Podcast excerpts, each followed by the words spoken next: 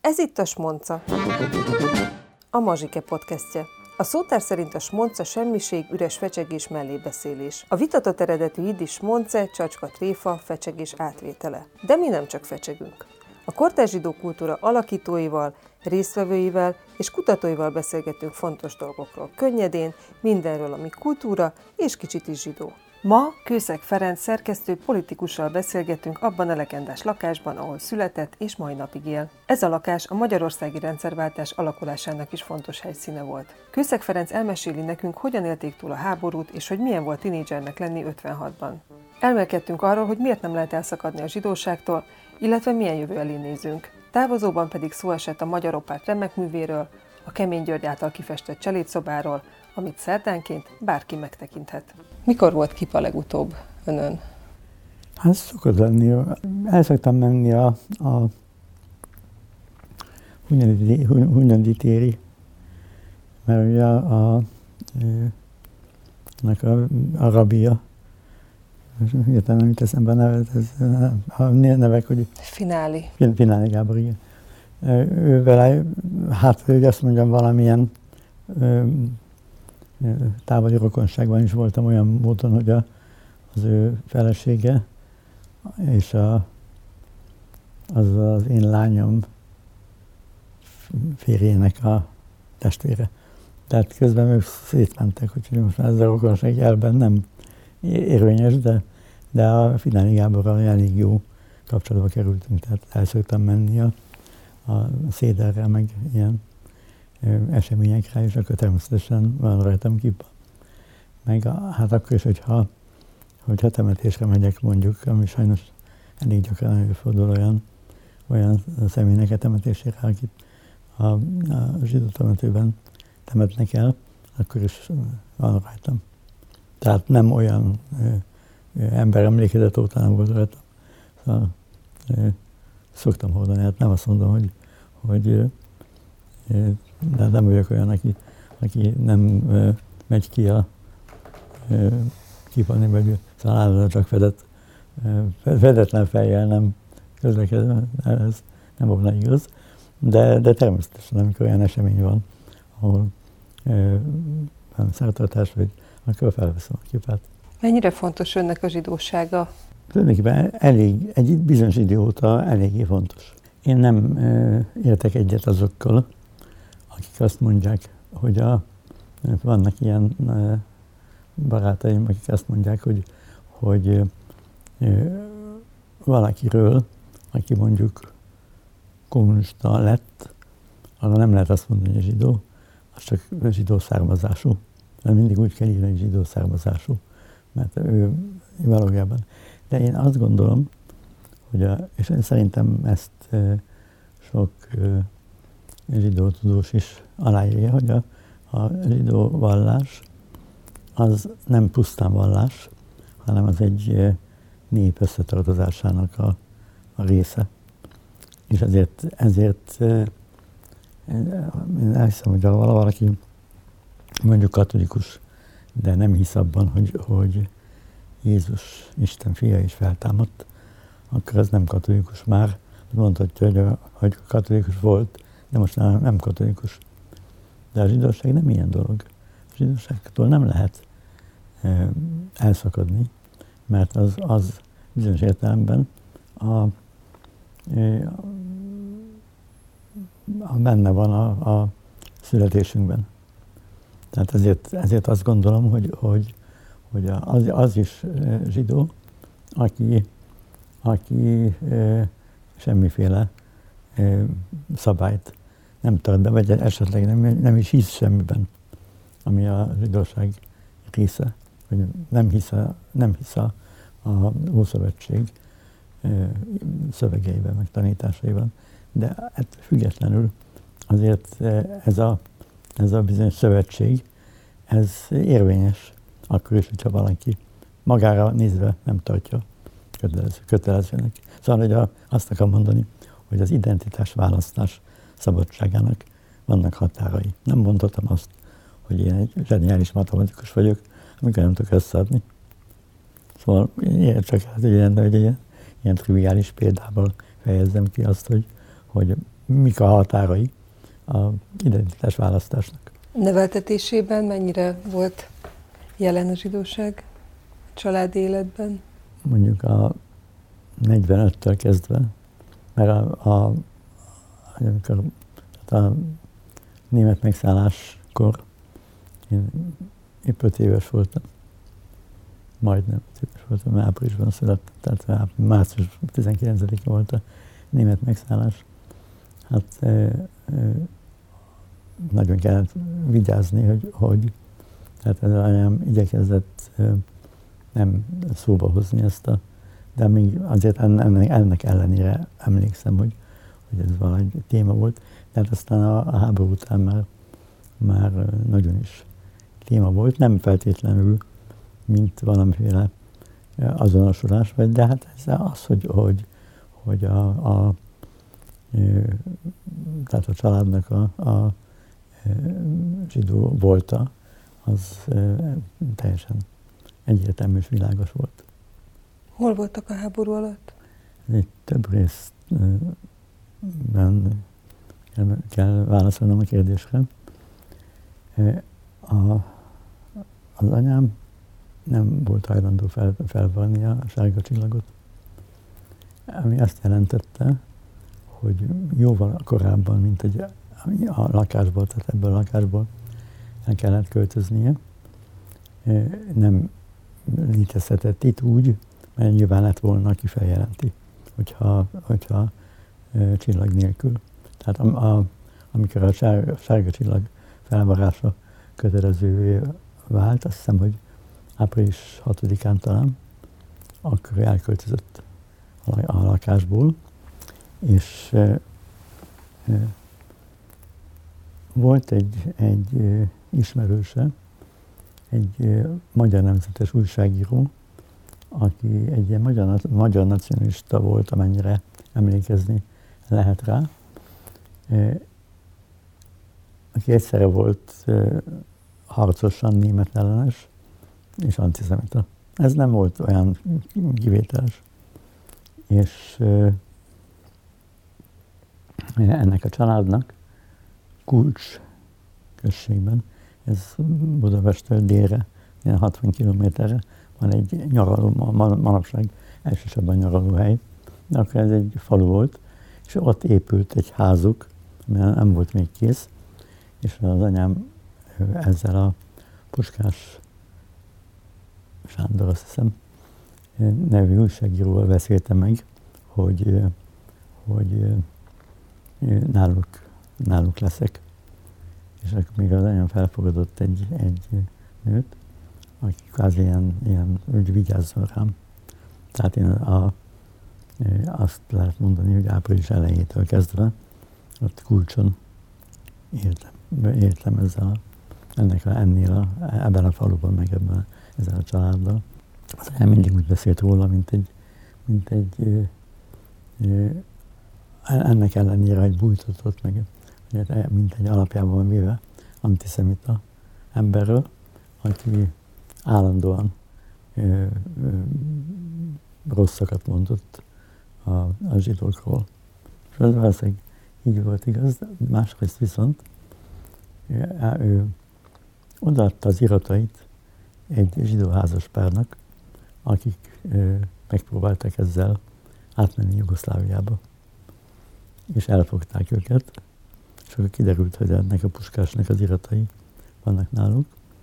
Hát, hogy a zsidó házaspárral mi történt, ezt mondjuk el lehet képzelni, többé-kevésbé, ezt konkrétan nem tudom. De a Puskást azt letartóztatták, és a iratokkal való visszaélés miatt, nem tudom, két év börtönre ítélték. Majd, amikor a, közeltek az oroszok, akkor őket, a börtönben lévő foglyokat át, átadták a németeknek. És akkor így egy, egy, egy koncentrációs táborba került, ahol az es es-ekkel ugyanúgy viselkedett, ahogy mindenkivel, tehát ilyen krakéler, most ugye ödönlődték. És, és én kérdeztem a, a, a most a írtam erről az egész történetről, és akkor a, a lányával az unokája, az meg a, az én lányommal judó volt. Tehát a lányom révén üzent nekem, hogy az ő mamája, tehát a Puskásnak a lánya szeretne találkozni velem, és szeretné tisztázni ezt, hogy én miért állítom, hogy antiszemita volt. És el is mentem hozzá, és akkor beszél, beszélgettünk, és hát ő is azt mondta, hogy, hogy, ez egy, hogy az ő papája egy olyan ember volt, aki állandóan mindenkit, mindenkit fel akart bosszantani.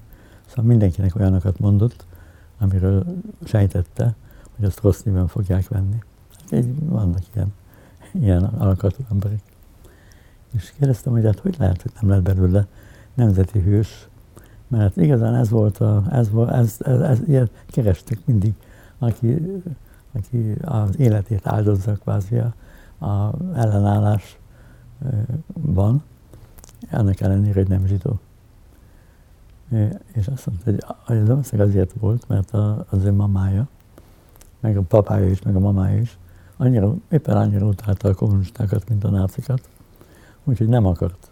Általában ő már nem döntetett ebben, de mamája, a, a apja halála után nem akart ilyen kommunista hőst csinálni a fiaiéből, úgyhogy egyáltalán nem ö, szerepelt ezzel a, ezzel a érdekes módon egyébként a, a, az özvegy végülis egy munkaszolgálatból hazatért zsidóhoz, mert férjez másodszor.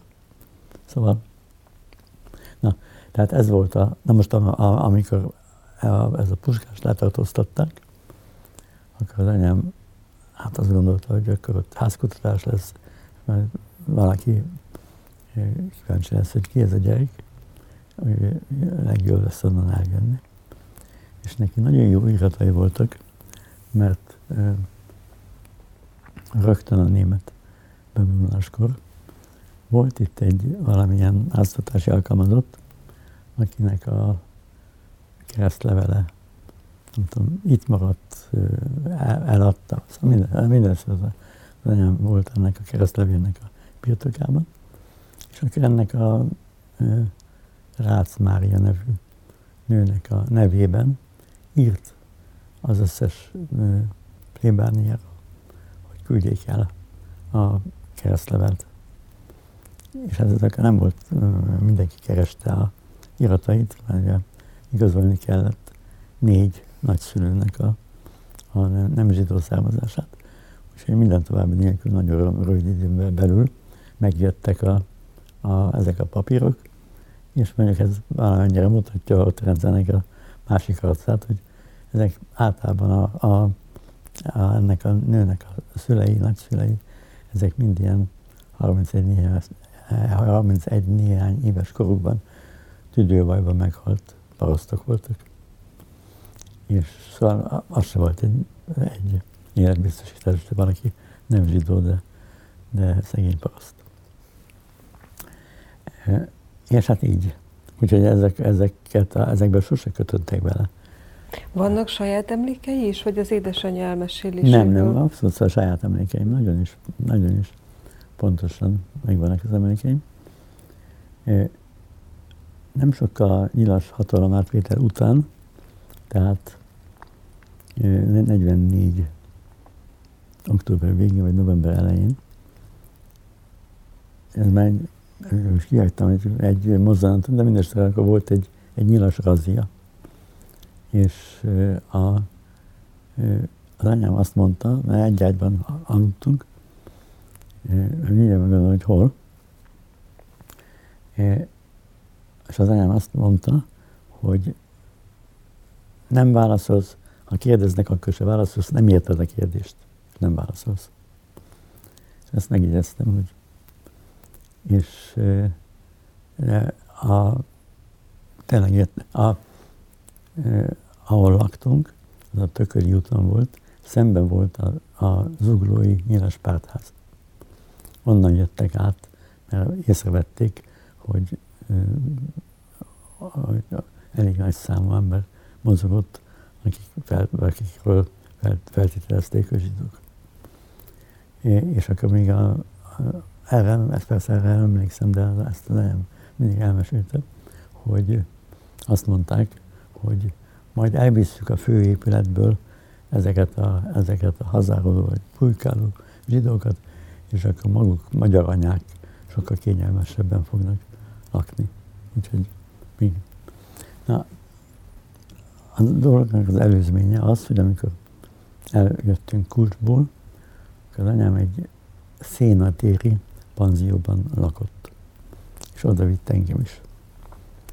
Én meg összebarátkoztam a nyilas házmester fiával, aki egy körülbelül velem egy idős kis fiú volt, és folyton bejártam a, a, a házmesternéninek a lakásába. És ugyan azt kellett volna mondanom, hogy Nagyváradról menekültünk, tehát nekem fogalmam sem volt, hogy mi az a Nagyvárad, és egyáltalán is bírtam megjegyezni. Úgyhogy folyton mondtam, hogy a Aponyi téren, akkor így hívták, az Aponyi téren laktuk, és akkor a házmesternéni megkérdezte, hogy nem, nem vagytok itt zsidók? Amire nem tudtam válaszolni, mert tényleg nem tudtam. És viszont ez elég volt ahhoz, hogy feljelentsen.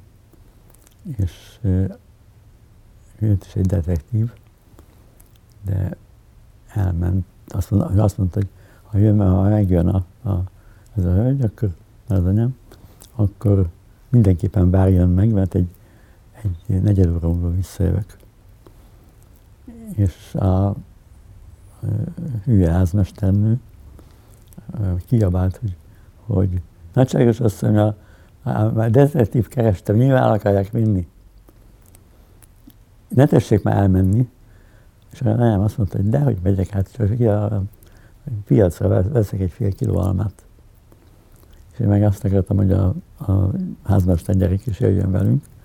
De nem, nem volt különösebben szigorú. De azért akkor egy jó nagyot vágott a kezemre, hogy itt a Nándi most itt marad. És akkor kimentünk almát vásárolni, és nem jöttünk vissza. Szóval össze csak a pénzét, ékszereit vitte magával, tehát semmit nem, nem vitt el. És ezért voltak ö, ilyen ellenálló, illegális kapcsolatai. És arra, arra is pontosan emlékszem, hogy a Károlyi kertben találkoztunk egy, egy nővel, aki tudott ajánlani valami helyet, ahová mehetünk. És elmentünk oda, de nem is tudtuk, hogy hova megyünk. Csak a cím volt meg, a Tököli út, Aréna út sarkán. És akkor odaértünk, és az anyám azt mondta, hogy na hát valami zárdába jöttünk. És ez volt a Slakta Margit híres zárdája, amely akkor tele volt bujkáló zsidókkal. A Háltai Jenő ott volt, hát azt persze nem tudtam akkor, hogy kicsoda, csak de a Rusznyák, aki zsidó létére egyetemi tanár volt, ami nagyon kivételes számított, és a Bánki Zsuzsa színésznő. Ezekre a nevekre emlékszem, de sok-sok ember volt még ott, és csak ott laktunk. Ez még, amikor oda kerültünk, ez még nyár volt, és ott sok gyerek is volt, úgyhogy nagyon jól, jól éreztem magam. És aztán ezután a razzia után a Slakta Margit azt mondta, hogy hát most már nem tudja, most annyira figyelik a házat, hogy nem tudja tovább tartani itt, a, és hogy mindenki keresse magának valami más helyet. És akkor az anyám oda ment a Slakta Margithoz, és azt mondta neki, hogy természetesen elmegyünk, de karácsonyra szeretnénk visszajönni. És az anyám szőke volt, kék szemű, tehát egyáltalán nézett ki első pillantásra a zsidónak. És a Slakta Margit azt mondta, hát ezt is persze elbeszélésből tudom, hogy hát ezzel az arcocskával visszajöhet. És akkor tényleg karácsony este visszajöttünk, visszamentünk a... Ott laktunk egyébként nem nagyon messze, valahol a hatodik kerületben, az Icsi Jenő utca, vagy valamelyik ilyen, ilyen utcában, nem, nem emlékszem pontosan, de, de és ágybérlőként, tehát az volt az előírás, hogy hogy reggel nyolc körül kellett otthonról menni, és csak öt körül lehetett hazamenni. Érdekes módon pedig egy hideg, elég hideg tél volt, de én nem, szóval nincsenek rossz emlékeim. Tehát nekem jól éreztem magam, mert az anyámmal sétáltunk egész nap, meg beültünk, délelőtt beültünk valami eszpresszóval, arra kávézott, kaptam egy teát, úgynevezett rum arómával, amit én úgy arómát hallottam belőle, és azt gondoltam, hogy, nem, hogy ennek, a, ennek a teának a arómához van valami köze. És a délben pedig ettünk valami főzelék feltéttel. És ezt a feltételt is úgy értettem, hogy nekem feltétele van annak, hogy...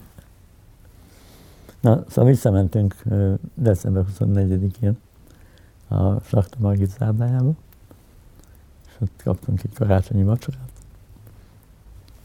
és ott maradtunk. És még aznap, tehát huszonnegyedikén este kezdődött meg az ostrom, és akkor lementünk a pincébe, és attól kezdve, amely mentek az oroszok, addig ott, ott, ott voltunk a pincében.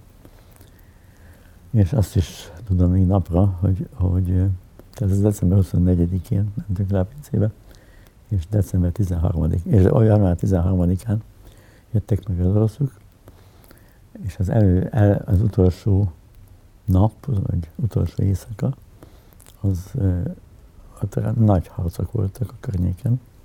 Ugye mindenki attól félt, hogy a ház ránk omlik, ami több, több helyen előfordult van, és egy, egy barátom, aki, aki úgy kaparták ki, a, a, és a, a húga az meg is haltott. De őt valahogy sikerült kikaparni, de ez a ház szerencsére nem omlott be. És nagy lövöldözés és harc után reggelre csönd lett, és az anyám fölment a, a, az épületbe, és, körül, és kiment az utcára, és körülnézett, és csak mindenütt oroszok voltak. Abszolút bevették ezt a környéket. Hát ugye Budapest, Pestet tizennyolcadikán foglalták az oroszok, és de hát ez, ez kijebb volt. Ez, ez, ez majdnem zugló. Aréna út, Tököli út, sarok. Most van egy emléktámlatta. És ebben az otthonban, ahol született, meg most is él, mi történt addig? Hát ez is nagyon szerencsés történt, sok szerencse, hogy itt volt egy házmester, aki nagyon rokon szenvező volt, és, és még nem, nem is anyagi okból már semmit különösebb juttatást azért nem kapott.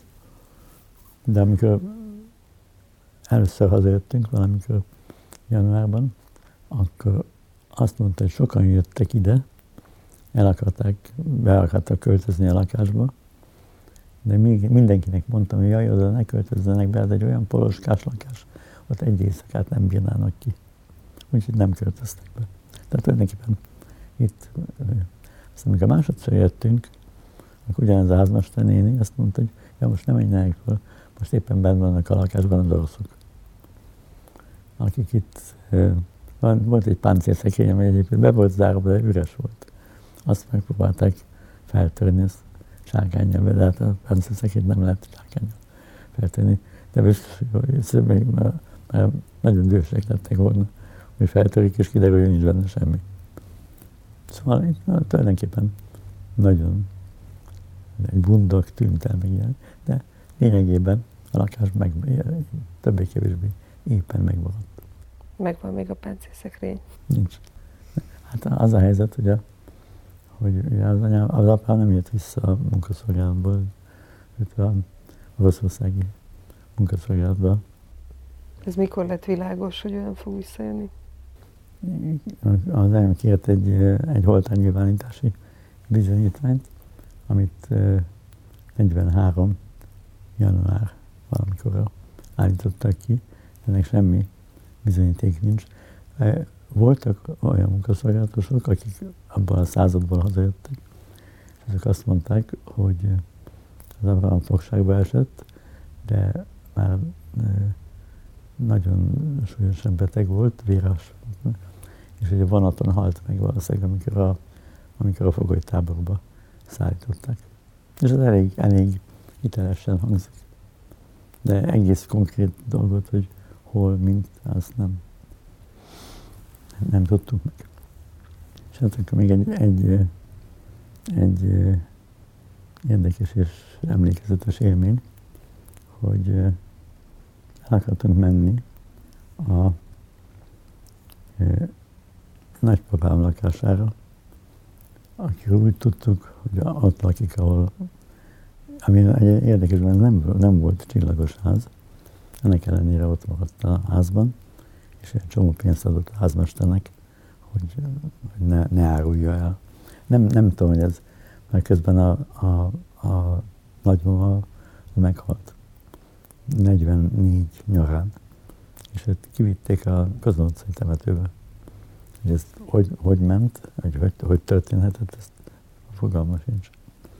De megkérdeztem az unokatestvéremtől, tehát aki ugyancsak a unokája volt a, a, a közös, közös nagypapánknak, és azt mondta, hogy a, a nagypapa nem volt hajlandó elköltözni a lakásból, viszont orvos volt. Volt nála egy, egy betöltött injekciós tű morfiummal, és azt mondta, hogy el akarják vinni, akkor beadja magának a morfiumot, és de, de nem, nem túlélte. Na, de, szóval men, oda mentünk, a Bajcsy Zsilinszky, a jelenlegi Bajcsy Zsilinszky után, akkor Vilmos császár útnak hívták, e, e, lakott, és ott oda költöztek időközben a, a unokatestvérem családja, tehát a, a, a szülei, mert ők meg a, a Csáki utcában, a jelenlegi Hegedűs Gyula utcában laktak, és aztán házat bomba találat érte, tehát onnan el kellett költözniük, és oda költöztek a, a, a nagyszülőkhöz. nagyszülőkhöz. És mi oda mentünk. Ez a ház, ez a Markó utca és a Bajcsy Zsilinszky utca sarkán van. És mentünk a, a Dózsa György úton, vagyis az Aréna úton. Azt láttuk, hogy elhaladt mellettünk egy, egy orosz ö, csoport, és ö, közöttük ilyen hátrakötött kézzel két, két ember. Yeah. És ö, kérdeztem az anyámat, hogy mi, mi ez, és elmondta, hogy hát valami, ö, valamit elkövettek valamit, és most az oroszok viszik.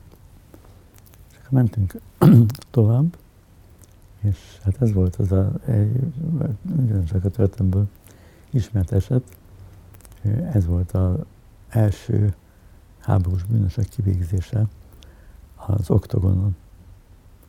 Tehát két, két ilyen nyilas keretlegényt ítélt a bíróság halálra, és akkor még azt gondolták, hogy nyilvános kivégzést, és az Oktogonon akasztották fel őket. Úgyhogy én láttam, és az elmondta, hogy ne, ne, nézz, ne nézz fel, ne nézz fel. Persze felnéztem, és láttam, hogy ott lógnak az egyik két lámpavason.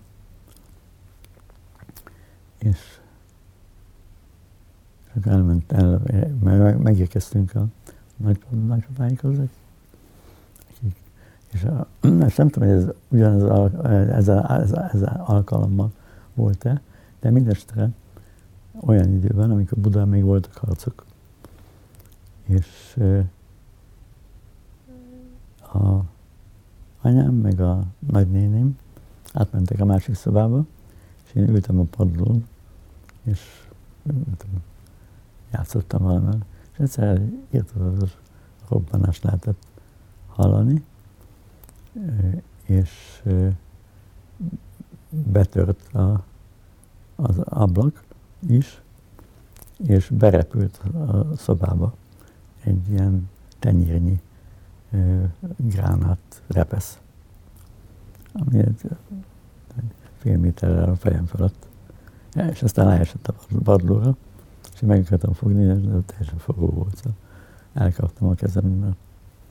Hát persze áll, hogy a felnőttek átkalandnak, hogy mi történt. De nem esett semmi bajom. De ez a repesz, ez nagyon sokáig meg volt. Szertettük, és, a, és ezt őrizgettük, mint hogy aztán kérdeztem a, a, a Ungvári Krisztiánt, hogy, hogy, hogy onnan, azt mondta, hogy a Margit híd pillérén volt még egy, egy német üteg, és onnan lőhettek a nyugati pályaudvar felé. És az, az robbant itt, és annak egy repe, repesze repült be az ablakon. Hát, ezt is megúsztam. És akkor időben ment iskolába, ugye? Nem vesztett időt, akkor, amikor... Hát ő, ő szeptemberben, igen. Hova járt iskolába? Hát Cukorcába. És a gimnáziumban az Apácaiban járt, ugye? A gimnázium, tehát a, a Cukorcai iskola az megszűnt, mint, mint általános iskola, mert a pedagógiai, pedagógiai főiskola lett, és a ötödikben átköltözött az iskola a Ciány utcába. És e, ott oda jártam a felső, tehát ötödiktől nyolcadikig. És aztán onnan az ötvösbe iskolázták be a gyerekeket, úgyhogy az ötvösbe jártam másfél évig. De onnan meg kirúgtak. Nem valami őstöt miért, hanem. De e, nagyon sokat késtem meg. És a, egy ilyen, az egész osztály ellen indítottak, indítottak egy fegyelmit. Ez volt a tanári karítélete, hogy mindenki egyel súlyosabb büntetést kap, mint ami volt neki. És nekem már volt igazgatói intőm, úgyhogy engem eltanácsoltak az iskolából, de nem azzal, azzal, hogy bárhova elmentek. És az anyám elment, mert különben szerettem volna átmenni az Apácaiba. Ezt hallottam, hogy ez milyen jó iskola.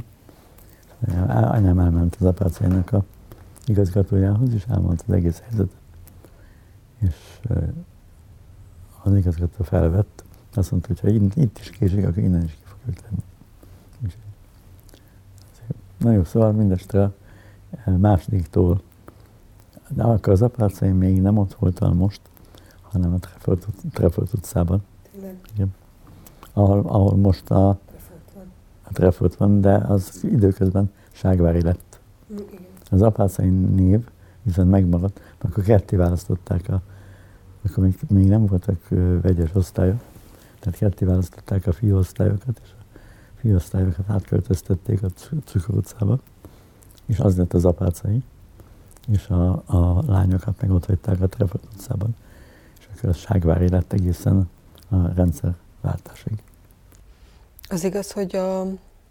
Az Apácaiban, a, azt nem tudom, hogy ötvenhatkor, vagy ötvenhat után ö, úgy váltották le, tehát egy ilyen hirtelen döntéssel ö, akarták ö, versenyistállóvá alakítani, és hogy úgy váltották le a tanári kart, hogy óra közben. Ezt nem tudom. Hát én azt mondom, még oda jártam. Nem, szerintem ez egy legendában formában. Mm. Nagyon, nagyon sok tanárt lecseréltek, ez kétségtelen. Például a, a Gyapai Gábor volt a történelemtanárunk, aki szerintem nagyon jó történelemtanár volt. Aztán ő lett a, az evangélikus gimnáziumnak az igazgatója, amikor a, és de hogy, hogy én úgy emlékszem, hogy ezeket a cseréket, ezeket a tanév végén hajtották végre. Tehát, hogy, hogy a évközben, hát lehet, hogy volt ilyen is, nem kizárt, de, de nem, tehát arra emlékszem, hogy, hogy nagyon megváltoztatták a tanárikat, és hát egyáltalán nem minőségi alapon, mert például a Gyapai ez egy kitűnő történettanár volt. Úgyhogy ha az volt a szempont, hogy, hogy jobb tanárok legyenek, akkor biztos nem kellett volna elküldeni.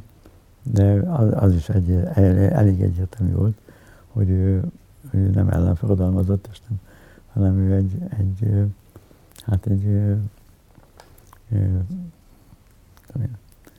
Szóval nem volt egy, nem volt egy, egy kommunista, vagy akárcsak baloldalnak se volt mondható, de, de nagyon, nagyon, tehát úgy tartotta az órákat lényegében, mintha egyetemi órákat tartana.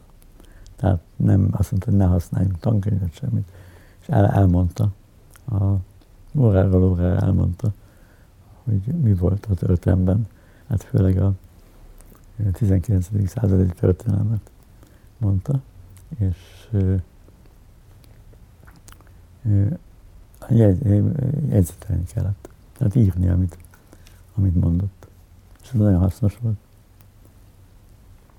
De más nagyon jó tanáraink is voltak. Hol érte ötvenhat? A rádió előtt. Látta jönni? Látta azt, hogy itt történni fog valami? Ugye ez legjobb korban vannak, tehát abban a tínédzser korban vannak, amikor hát sokat vannak együtt, figyelik a rezgéseket. Erre is voltam tartóztatva, de jó, jóval később. Nem, nem jó volt, hát ötvenhét októberben tartóztatták le, de a rapszidulákat a Kovács Péter osztálytársammal, barátommal, azokat még februárban gyártottuk, és ragaszgattuk ki. És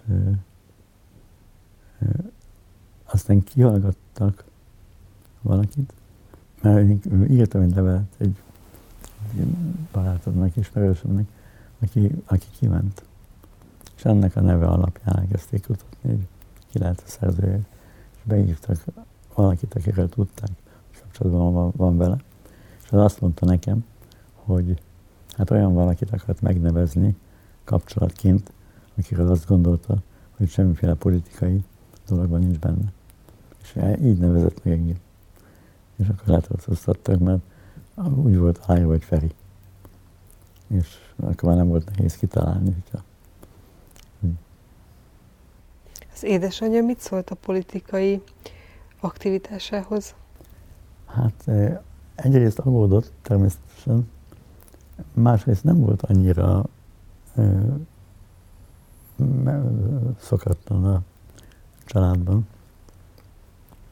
mert a Ja, anyai családom, ők Oroszországból jöttek. Lettországból, nem?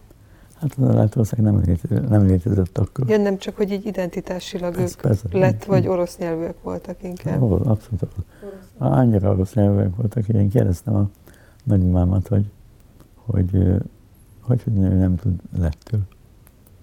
És egész szinte csodálkozott. Mi lettől? És aztán azt mondta, hogy hát ott két nyelv volt, a tisztviselők, hivatalnokok, rendőrök, csendőrök, azok oroszul beszéltek, az, ember, az emberek pedig németül, illetve nem jiddisül, hanem ezt a Juddeutschnak nevezett nyelvet beszélték, ami, ami hát lényegében német, csak a kiejtés nem egészen. De hát mondjuk nincs korrekt német kiejtés, mert Németországban minden vidéken másképp beszélnek egy kicsit. Tehát, és abban különbözött a, a, a Hochdeutsch-tól, hogy egy csomó jiddis kifejezést használtak. De egyébként, tehát nem, nem igazán jiddis volt. És, és a, a családi történetek szerint a nagypapa az benne volt mindenféle ilyen ezerkilencszázötös mozgalmakban. Én próbáltam ennek utána nézni, és leveleztem is a, a, egy, egy ilyen valami cionista szervezettel, és hogy nem tudnak-e valami információt adnia, de nem, nem, nem mondtak, nem, nem írtak semmit. És hát az biztos, hogy a, a, azok a történetek, amelyeket a nagymám mesélt, azok ö, ö, részben abszolút ö, mesék. Mert ő azt mondta, hogy a, a nagypapa az tagja volt a Lenin-féle harci szövetsége munkásosztály felszabadítására. Most ez a harci szövetség, ez Péterváron alakult ezernyolcszázkilencvenötben. Akkor a nagypapa azt hiszem tizenhárom éves volt. Amellett nem nagyon lehetett, az külön engedély kellett, hogy valaki Pétervárra utazhasson, tehát nem valószínű, hogy valaki engedélyt kérhet arra, hogy egy illegális forradalmi szervezetben részt vessen. Szóval ez egy, ez egy szép mese, hogy a nagypapa, hogy a nagypapa az a egy szervezetben volt Leninnel. Ez nagyon jól hangzik, de ez, ez, ez mondhatni biztos nem igaz. De hogy valami szerepe lehetett ott a, a, azon a, abban a városban. A, a várost, ahol, ahol éltek, azt a nagymám két néven emlegette. Az orosz neve az Dvinsk volt, a német neve Lüneburg. Na most mindegy, mindegyik a, a, a, ez a Dvina, Lüneburg, mind a Dvina folyónak a nevéből van, és a, a burg az pedig vár, és a Pécs is azt hiszem lettől várat jelent. Szóval ugyanaz a név, csak különböző, különböző nyelveken van. Milyen nyelven beszéltek ö, nagypapáik? Németül. Németül is gyerekkorban nagyon, tehát az anyám és a nagymám egymással németül beszéltek. Nem tudtam németül, hogy én mindig nagyon dühös voltam, hogy mi beszélnek németül. De annyira, annyiban hasznos volt, hogy amikor aztán elkezdtem németül tanulni, kiker, ki, sikerült kikerülnem egy pár hónapra Ausztriába, már akkor még nem volt ez az ablak meg. Akkor nagyon hamar megtanultam németül. És az, amire angolul tanultam, hogy negyven évig. De a németet, németül jobban beszélek, mint angolul. Meg nagyon, nagyon bennem volt. És hogy ez valamennyire megmaradt, mert a, a nagypapa az, még amikor Szegeden élt, akkor is tizenkilencben is részt vett, meg írt háború ellenes verseket, le is tartóztatták. Szóval hogy benne volt a, a mindennapi életben, hogy, hogy és mondjuk ezt a zsidó asszimiláns magatartást, ezt nagyon nem szerette. Nem. Nem, nem azt, szóval egyáltalán nem rokon szervezett azokkal a zsidó, zsidókkal, akik ilyen nagyon magyarok akartak lenni. Mindig azt gondolom, hogy, hogy, hogy ő orosz, orosznak és zsidónak érezte magát. Az úgy érezte, hogy az ő Tolsztojjal és Alamáléhemmel van egy nemzetben, és a magyar Petőfi, Adi, Juhász Gyula, ezek voltak. A, a, egyébként, a, a, a, ami, aki, tehát a e, magyarországi arisztokrácia, vagy gazdag zsidók, ez nem volt referencia. ötvenhat után Fú, hogy is mondjam. Szóval én az egész felnőtt életemet rendszerben töltöttem, tehát hallottam róla, hogy volt ez másképp, de hogy én, a, tehát amióta én dolgozom, azóta Fidesz van, és hogy úgy tűnik, hogy ez így is marad. És hogy úgy tűnik, hogy ez így is marad, és hogy ezzel ilyen párhuzamot látok az önkorosztályával, hogy amikor gimnáziumban jártak, akkor volt valami, úgy tűnik, hogy lesz valami, és akkor, amikor elkezdték a felnőtt életet, amikor fiatal felnőttek voltak, akkor egy ilyen hosszú időszak következett, aminek úgy tűnt, hogy nem lett vége. Ezzel, ez egyrészt milyen érzés volt, meg ennek mi a megküzdési stratégiája, vagy igazából egy kicsit tanácsot is kérek? Hát azt lehet mondani, család, családilag, mert az anyám pártag volt ötvenhétig, ötvenhatig, de, de az ismeretségi köre az nagyon erősen azokból alakult, hogy azok voltak az ismerősei, akik ebbe a, ebbe a revizionistának nevezett társághoz tartoztak. Tehát jobban volt a Vásárhelyi Miklóssal, a Radó testvérekkel, akik közül az egyik újságíró volt, a másik pedig katonatistakit, aztán a újságírót azt még valamikor ötvenegyben letartóztatták, mint titulistát, teljesen alaptalanul. A bátyját pedig, aki, aki mint katonaorvos a Maléter környezetében működött, őt meg a, a, a forradalomleverése után tartóztatták le. Sőt, a, a egy este, akkor egyedül voltam itthon, nem tudom, nem volt itthon, akkor, akkor megjelent ez a, ez a Radó György, aki hogy úgy tudja, hogy ma éjjel le akarják tartóztatni, és hogy nem, hogy nem alhatná itt. Szóval természetes. És akkor itt aludt, ezt nem, nem tartóztatták le, nem csak két héttel később. És az ügyész halált kért rá, de végül is nem.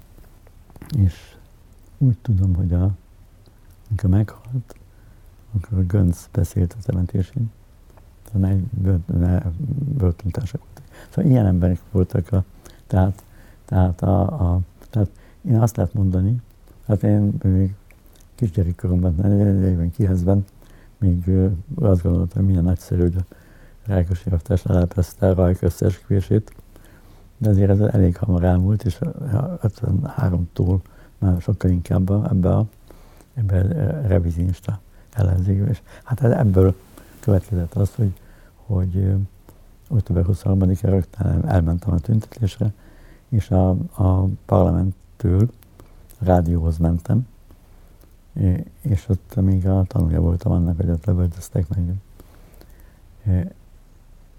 De azért olyan nagyon nagy hős nem voltam, mert, mert akkor haza, hazajöttem, tehát egy íz volt, hazajöttem.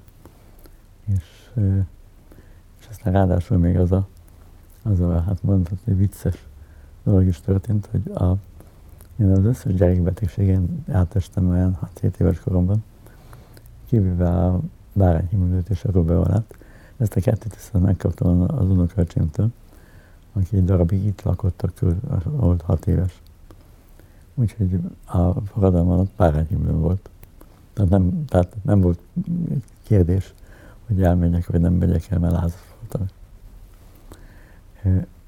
Viszont, tehát, a, a, tehát abszolút azonosultam a, a, a forradalommal, és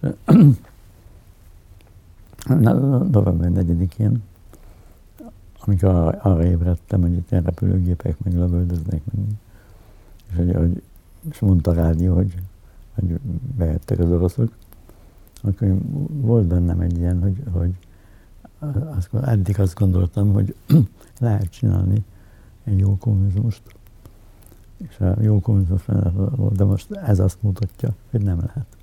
És hogy én semmi módon nem akarok,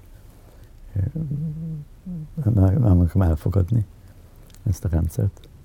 És ezt nagyon jól sikerült, soha nem léptem be. Még a, amikor állásban mentem, még a szakszervezetet is elbűtszeltem egy ideig. Tehát a szakszervezetet azért beléptem végül, kénytelen voltam belépni végül, de hát amikor pártányán kisztett, semmi sem voltam. A, a dísz, még dísztag voltam, és amikor először mentünk iskolában, akkor bedobtam a kályába, mindenki szemmel látta a dísztag könyvemet. Szóval én egy, tehát nem volt egy ilyen, és hát aztán persze nem, nem volt mit tenni, de amikor hetvenben ismerkedtem meg a, a, ezzel a szerveződő későbbi demokratikus ellenzékkel, és attól kezdve én ebben benne voltam. Nem gondoltuk azt, hogy meg fog dőlni a rendszer, de azt, hogy, hogy semmiben nem helyes részt venni, amit a rendszer akar. Annak ellenére, hogy, hogy szerkesztő voltam, tehát kvázi cenzor. De hát azért akkor nem volt már olyan nagyon. És ezt a cenzor, cenzor szerepet akkor már senki nem vette olyan komolyan. Ezzel néhányan komolyan vették, de azokat inkább kinézték a szerkesztők maguk közül. Szóval, szóval Tehát nem volt egy ilyen feszültség, ennél volt egy... Hát ezt nem szerették nagyon, hogyha valaki kicsit hangosabban mondta ugyanezt. Szóval voltak mondjuk rokonszembek, ellenszembek. Az, hogy, hogy, hogy tényleg megváltozik, megváltozik a rendszer, ez nagy meglepetés volt, mert nem gondoltam, hogy, hogy, hogy ez, ez meg fog történni. De, de senki nem gondolta, szóval még a, még a, amikor már tényleg a ellenzék egy politikai mozgalom volt, mondjuk nyolcvanhét körül, akkor se az, azt, hogy, hogy megszűnik, a, tehát hogy az egész szovjet rendszer megszűnik, az egy elkép, elkép, de nem, nem, nem volt reális állítás. Az, az hogy, hogy, hogy nagy változások jönnek, az nyolcvannyolc vége felé vált világos. És nyolcvankilencben már megalakultak a, a pártok. Mesélni erről az időszakról? Ugye nyolcvanegyben megindult a beszélő, attól kezdve főfoglalkozású forradalmában voltam. Aztán hetvenkilencben volt ez a aláírásgyűjtés, a Havel és a többiek, tehát a csehszlovákiai letartóztatások miatt. És akkor ebben én eléggé részt vettem, úgyhogy az Európából is már ott volt. De az, hogy a szép, szép irodámitól áthelyeztek az Európához, szerintem az is ilyen ávós besúgásnak a, mert az, hogy a, gondolom azt jelentették a, a szépirodalmi igazgatójának, hogy én milyen társaságban tartozom. És, és akkor, de az csak egy ilyen, egy ilyen békés áthelyezés volt. Az Európához kerültem, majd ezután az aláírási akció után az Európa felmondott, tehát nyolcvanban elvesztettem az állásom. Egy darabig megpróbáltam ilyen szabadúszóként megélni, de ez nem, nem ment. És e, különben a gyerekeim, akkor mind a hárman a, e, az állami keresztőnek az abadájába jártak. És az óvodai hozzájárulást a könyvkiadó fizette. Tehát ami, amikor elvesztettem az állásomat, egy csomó pénzt kellett volna fizetni, és hát amúgy is nagyon kevés jövedelmem volt, és azt gondoltam, hogy úgy tudom leginkább a óvodai helyüket megtartani, ha elmegyek az állami könyvtárházba dolgozni. És ott valamilyen összekötetéssel is azt mondták, hogy felvesznek, de aztán ugyanaz az ember azt mondta, hogy nem vesznek fel, mert a központ megtiltotta. De ez, ezt nem akartam elhinni. Úgyhogy bementem az államkönyvtárháznak a központjába, és mondta, hogy szeretnék a személyzeti osztályvezetővel beszélni. És fogadott. És mondtam, hogy szeretnék a, a könyvtárháznél dolgozni. És hallgatta, hallgatta egy darabig, és aztán de maga egyetemet, egyetemet végzett, hát miért kell könyvesbolti eladónak elmenni? És akkor mondtam, hogy azért, mert a gyerekeim a, a, a könyvtárháznak az óvodájába járnak, és nem szeretném, hogyha el kéne mennünk abból az óvodából. És akkor rám nézett, és azt mondja, maga a Kőszeg Áron apukája? Na igen. Volt a fiam akkor négy éves. Azt mondja, az én lányom szerelmes a maga fiába. Szintén négy éves volt. Hát természetesen föl van véve. Szóval így kerültem a, így kerültem a körtőjesztőhöz, a, a körút, tehát most Erzsébet körút, akkor Lenin körút volt. Erkel könyvesboltban dolgoztam két évig. És jó, elég jól éreztem magam.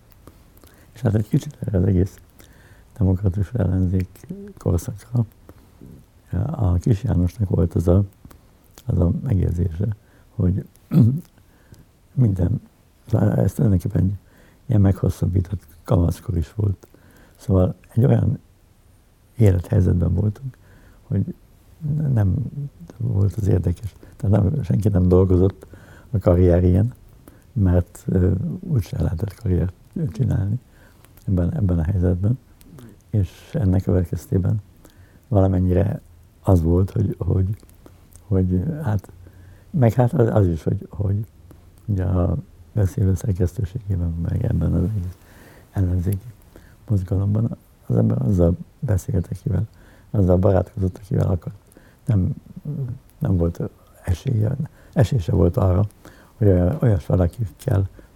Hát csak kívülben, amikor bevittek időnként egy rendőrségi kihallgatásra, vagy a besúgók. De, de a besúgók akkor általában nem tudtuk, hogy besúgók. Általában, amikor, mit tudom én, kétszer-háromszor bevittek ki egy kihallgatásra, akkor még azt el... Szóval nem, nem, nem az volt, az ember nem, nem igyekezett megfelelni.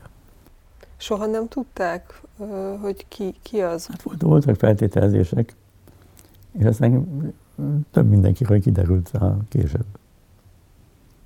De mondjuk a, a, volt egy, egy író, aki a beszélőbe is írt, ahol aztán nyilvánvalóvá vált már a kilencven után, hogy besúgó volt. És akkor az Attili azt mondta, hogy többet nem, nem írhat a beszélőbe, mert besúgók ne írjanak a beszélőbe. Ennek ellenére azt írtak, de, de, de nyilván nem tudtuk mindenkiről. Az es zé dé es-ről akartam még kérdezni, hogy ugye azt mondják, hogy az es zé dé es-ben nagyon sok volt a zsidó, hogy volt egy zsidó része, zsidó vonala, erről mit gondol? Hát a demokratikus ellenzéknek valóban elég sok, tehát ugye arányaiban sok volt, sok volt a zsidó. Hát mindenki nagyon igyekezett, hogy ennek ne legyen jelentőség, és talán nem is volt, szóval, mint amilyen a, a de hát azért a, a, amikor a mondjuk hatvannyolc után a, a demokratikus ellenzék el, elkezdett formálódni, az nagyon jelentős módon egybeesett a ezzel a, ezzel a Lukács avadával. Tehát én idősebb vagyok náluk, tehát ezek negyvenkettő negyvennégy körül táján született, született emberek voltak. Én meg harminckilences vagyok, és azért, hát, tehát amikor ők egyetemre kerültek, én már végeztem. Tehát én nem ismertem őket. Úgy kerültem velük kapcsolatba, hogy a Kennedy János, akivel korábban más uh, hungária, hungária kávéjától származó ismeretség, és elég jó, jóba voltunk, tehát ő jóval fiatalabb, ő negyvenhetes. És uh, egyszer azt mondta, hogy uh, ezt a kis szobát, azt szeretnék kivenni, ő meg egy barátja, dolgozószobának, nem laknának itt, csak délelőtt ide jönnének dolgozni, és tőlem. Üresen áll az a szoba is. És akkor eljött a mondott barátjával, aki a Bence Gyuri, Gyurival, akinek a nevét ismertem, mert akkor már lehetett tudni, hogy egy ilyen fő lukácsista, de személyesen nem ismertem korábban. És akkor beszélgettünk, és hát ez a, ahogy a Kosztolányi írja, hogy a világtörténelmi udvariassággal. Szóval én nem mondtam, hogy én, nem, nem, hogy én mit gondolok a marxiz, marxizmusról. Ő nem mondta, hogy mit gondol az antimarxisták, mint de elég hamar összebarátkoztunk, és aztán ő elvált az akkori feleségétől, és akkor az új feleséggel, aki aztán nem gyilkos lesz szerencsétlen, az, az, azzal ide költöztek.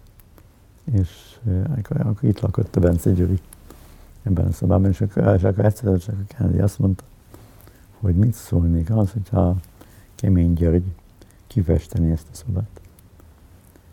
És hát a Kemény Györgyet csak futólag ismertem, de láttam plakátjait, és ez nagyon tetszett nekem. És mondtam, jó, nagyon jó. És akkor elkezdődött, hetvenben elkezdett a Kemény Gyuri egy társaság ide járni, és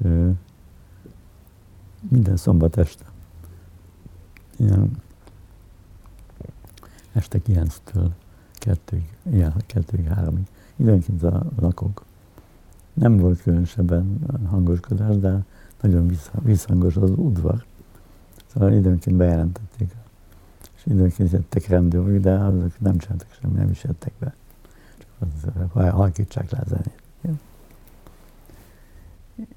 És, és ez, ez áprilisban, áprilisra készült el, és akkor volt egy nagy avató ünnepség.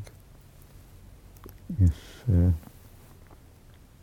aztán valahogy, szóval ez híres ez a kép, csak egy harminc évvel később lett. Akkor felfedezték, hogy ez a magyar popárt főműve. De még a Kemény is elfelejtettem. Volt egy gyűjt, gyűjteményes kiállítása, és az nem fénykivezette semmit, nem, nem volt. És amikor, és aztán akkor védetté nyilvánították meg, meg a Képzőművészeti Egyetem vállalta a restaurálását, és ez most, most már egy ilyen bemutató. Tehát én vállaltam egy szerda, délutánonként kettőtől hatig bárki jöhet meg megnézni. Az előző kérdésre, szóval annak ellenére, hogy a, tehát én körülbelül tíz évig, majdnem tíz évig voltam jó, nagyon jó kapcsolatban, hetventől hetvenkilencig mondjuk, a, ezzel, a, ezzel a később demokratikus ellenzéknek nevezett társasággal. De a Soltótériával sose találkoztam. Tehát a Soltótériával, akkor, amikor a, a SZETA szervezett egy, aukció, egy aukció, képaukciót, hogy eladnak képeket, és azt a bevételt meg ilyen jótékony célra fordítják. És akkor az Otília azt üzente minden erre vállalkozó embernek, hogy menjenek el hozzá, mert az a tapasztalat, hogyha postálnak fel egy ilyen meghívót, az nem érkezik meg, mindenképpen nem érkezik meg időben. Szóval azt szeretné, hogy akinek kocsia van, az széthordaná a meghívókat. És akkor így mentem el a hetvenkilencben az Otília lakására először, és hát attól kezdve azt lehet mondani, hogy nem volt hét, nem, nem találkoztunk volna legalább, legalább kétszer. És az még ez is egy kérdés volt, hogy az Atiliát azért bekerül-e a beszélő szerkesztőségébe. És én nagyon popakáltam, úgyhogy, és aztán be is került persze, és, és igazából a, a, ennek a két társaságnak a, az összeolvadása, tehát a SZETA és a sokan nem tudják, hogy a SZETA a szegénység ellen... Szegények a támogató alap, ez volt a... Tehát ez a Kemény Istvánnak, a, a, a, aki akkor már Párizsban élt, és ő, nem, kifejezetten nem volt marxista. De amellett hát abszolút bal, baloldali. Hát ezek elkülönült társaságok voltak. Szóval, hát egyébként a SZETA-ban is számos zsidó volt. De ennek ellenére ez a, ez a Lukács óvoda és a, a későbbi ellenzéknek a, a többi része azért elég távol állt egymástól, egészen azt lehet mondani, hogy nyolcvanig. Ez a, ennek a két csoportnak az összeolvadása, az nyolcvanegy nyolcvankettőben történt meg. Most talán nem lehet azt mondani, hogy az egyik egy zsidó társaság volt, a másik meg nem, de, de ö, valamennyire ezért benne volt. Köszönöm szépen. Van még valami, amiről úgy gondolja, hogy fontos lenne? Egy, igen. A, valamikor nyolcvan körül a, a Bence Gyuri, a Kis János és a Kennedy Erdélyben voltak, és ott találkoztak a Kende Péterrel, aki Párizsban, ötvenhatos, aki Párizsban élt. És a, amikor már volt Lengyelországban a szolidaritás, és akkor mindenki arra gondolt, hogy előbb-utóbb Magyarországon is lesz valami olyan mozgalom, ami megrendíti a, a rendszert, Kádár rendszert. És ezután, tehát miután, és a, és a Kende Péter azt mondta nekik, hogy ötvenhat a, a, az a kályha, onnan kell elindulni. ötvenhat nélkül nem lehet Magyarországon demokratikus mozgalmat kezdeményezni. És és akkor valamilyen ilyen menedékházban, vagy turistaházban ö, szálltak meg, és este beszélgettek, és, ö, és volt az a hülyeskedés, hát hogyha ö, tényleg rendszerváltás lesz, akkor ki mi lesz? Miniszter lesz, te meg ez lesz, az lesz. Szóval egy hülyeskedés. És egyszer csak a, a Bence teljesen kiborulóan elkezdett kiabálni, hogy hülyeskedtek, de hát közben meg ezért gondoljátok meg, megint van, lehet, hogy előbb-utóbb lesz valami rendszerváltás, és itt vagyunk mi három zsidó, és arról beszélünk, hogy milyen, milyen hatalmi helyzetbe kerülünk. Aztán hát kell lesz nekünk. És ebből lett egy olyan veszekedés, félig vicces, vicces. De azt mondta a Kis Önség, hogy ez ilyen elég komoly volt, és, és, és az, hogy a, a Bence végül is kimaradt a, a beszélőből, meg az ellenzéki szerveződésből, ez részben ezzel volt összefüggésben, és amikor, amikor visszajött Amerikából, akkor tulajdonképpen már csak a Fideszbe mehetett, mert a, a es zé dé es-ben minden. És hát azért nem volt igazán otthonos. Ennek ellenére, hogy akkor még a, hát a, a temetésén ott volt az Orbán Viktor is.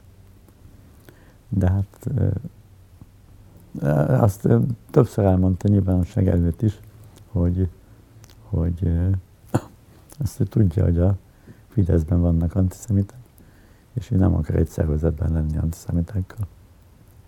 Mit gondol arról, hogy milyen lesz a mi jövőnk?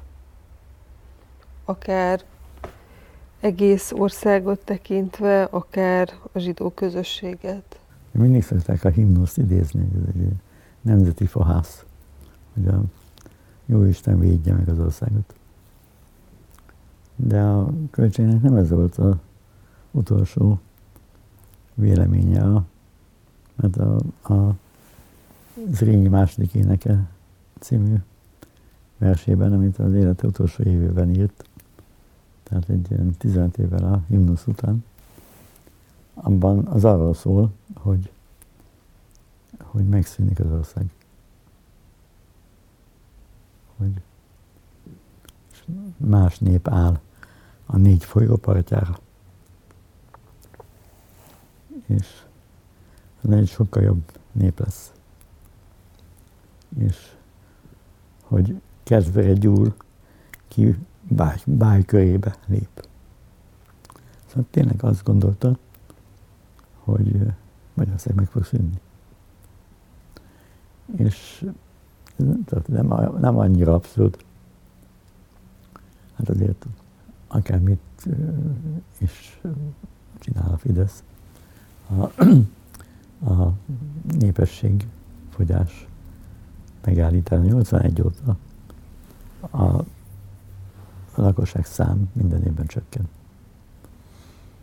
És ez a Fidesz kormányzás idején nem, egyáltalán nem csökken. Évente kb. negyvenezerrel csökken a lakosság. És vannak egy számítások, hogy, hogy mint amilyen kétezer-ötvenre nem tudom, hét millió lesz a lakosság száma. Holott nyolcvanegyben már tíz millió fölött volt. És hát a, ennek következtében a, a magyarországi zsidóság is megszűnik. Hát valószínűleg gyorsabban, mint a...